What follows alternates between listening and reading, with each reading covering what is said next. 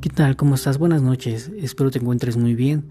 Soy el psicólogo Gustavo Baena y en esta ocasión me gustaría compartirte una reflexión que hice justo el día de ayer. Que lamentablemente eh, a causa de toda esta pandemia hubo el fallecimiento de una persona a la cual yo valoraba mucho.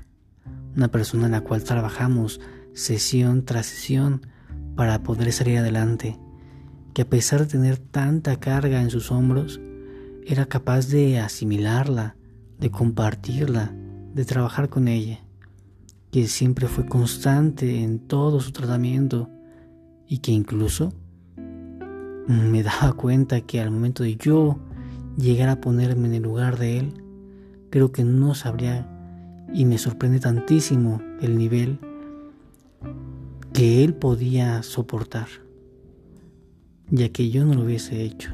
No me creería capaz de poder aguantar tanto. Y el conocer a una persona que sí, de verdad me hizo cambiar la vida. Esa persona que le platicó,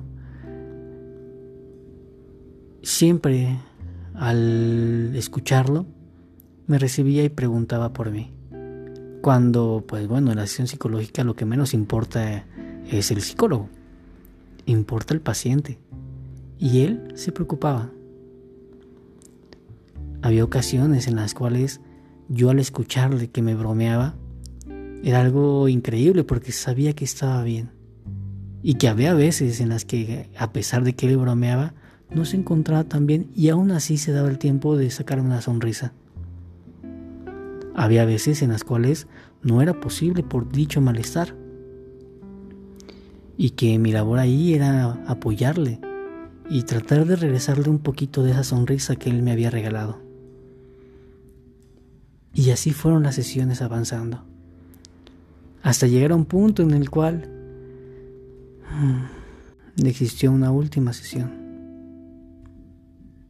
en el que uno no se pregunta cuándo va a ser, en el que uno no está pensando que no se van a volver a comunicar o en el que hubo cosas que al otro le gustaría decir y que por una u otra cosa ya no es posible.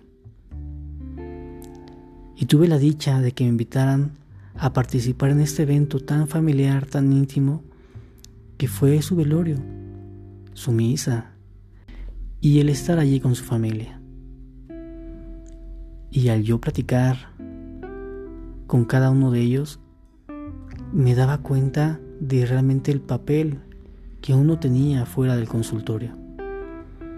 Porque muchos de sus familiares me conocían, sabían quién era, porque por esta parte del paciente mencionaba mucho de lo que aprendía en las sesiones, de lo que le gustaban, de su compromiso, del cómo ellos veían que las sesiones ayudaban. Y me fue tan grato de verdad observar cómo es que en la vida de las personas tenemos un lugar especial y un lugar importante que de verdad deberíamos aprender a valorar más. Y yo estando allí no podía creer que Él nos encontrara ahora.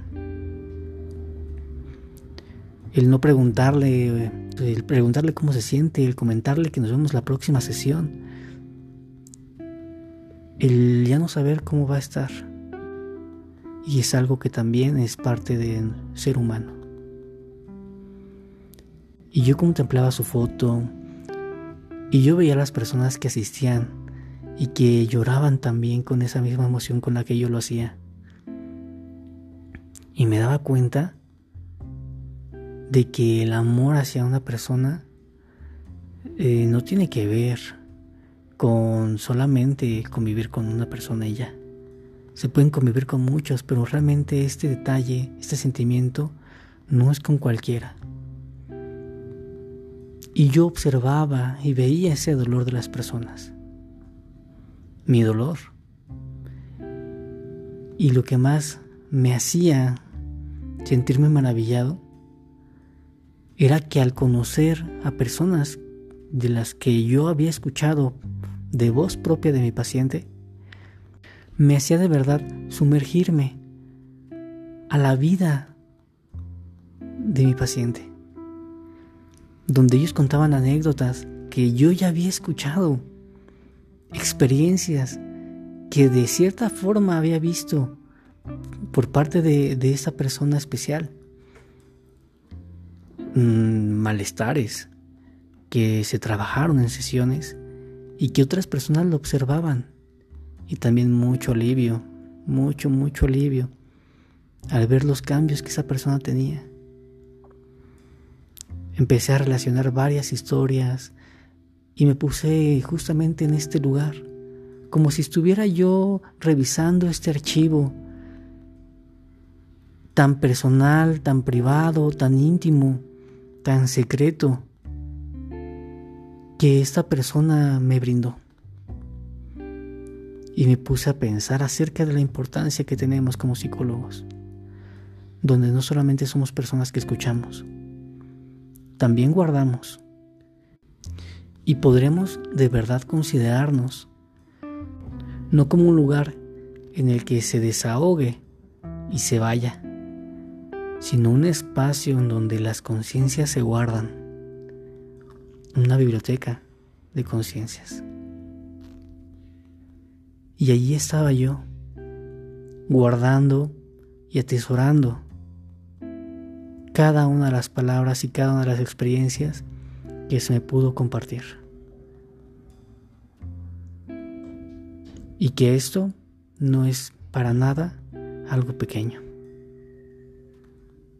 Por lo que me gustaría dejarles la reflexión de que de verdad habrá que cuidar a quién le decimos nuestras cosas. Y sobre todo, habrá que valorar quien nos comparta las suyas. Espero esta reflexión llegue a ustedes. Hasta luego y que en paz descanse.